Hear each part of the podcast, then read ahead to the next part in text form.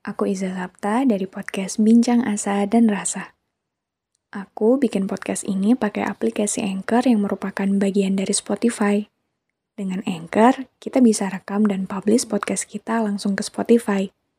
Dan kabar baiknya lagi, aplikasi ini 100% gratis.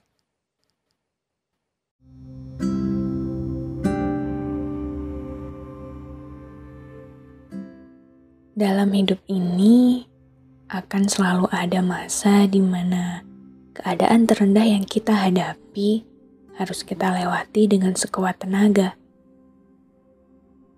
Tidak mudah memang, karena di sana kita harus menghadapi segala bentuk luka yang keberadaannya gak pernah kita perkirakan sebelumnya.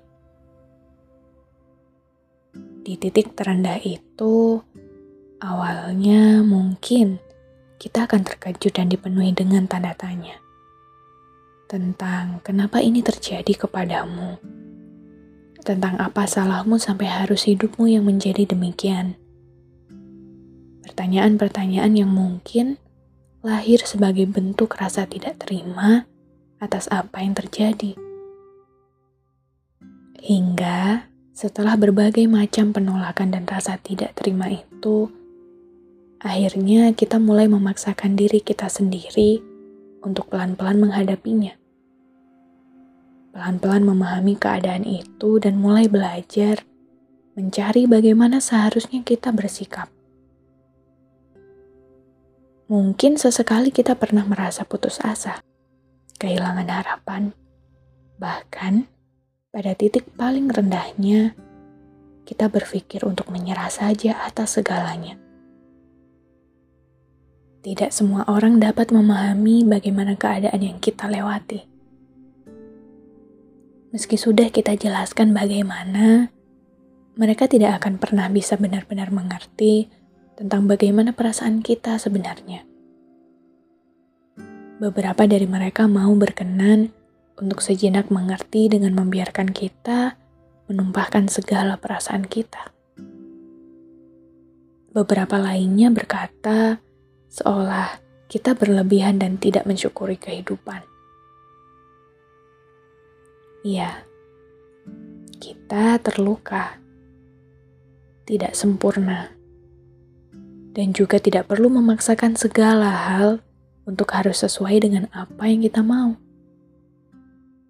Karena itu, meski pada beberapa keadaan kita tidak memiliki siapa pun dan apa pun untuk kita jadikan kekuatan saya ingin kalian tahu bahwa kita masih memiliki satu nyawa lagi untuk tetap bertahan hidup.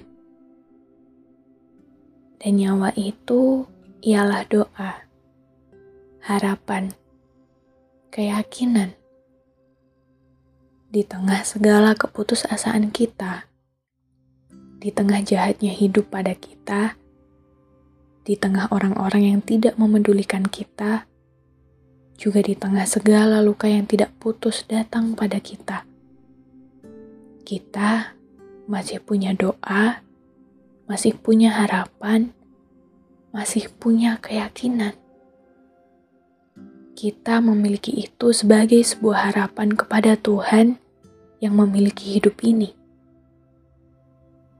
Sebab pada doa itu kita didengar dan diperkenankan menjadi diri kita sendiri. Sebab pada doa itu, kita dipersilakan mengatakan apa pun yang kita mau tanpa sedikit pun dihakimi. Dalam doa kita bebas, karena di sana hanya tentang kita dan Tuhan saja. Karenanya, meskipun hari ini segala hal melukai kita, meskipun hari ini hidupmu jatuh dan kamu kehilangan segala yang kamu punya, Tolong ya, tolong sekali jangan pernah hilang harapan, sekecil apa pun itu. Jaga ia baik-baik dalam hati kecilmu. Rawat ia dalam kepercayaanmu. Bahwa mungkin hari ini kamu hancur. Tapi sehancur apa pun kamu, kamu akan selalu dijaga oleh doa-doa yang kamu percayai. Sebab Tuhan kita akan ikut merawat luka ini sampai sembuh. Sebab Tuhan kita tidak pernah membiarkan kita melewati sulit ini sendirian. Jadi, selalulah memilikinya. Selalulah mempercayainya. Meski mungkin saat ini kamu sungguh hancur dan penuh luka.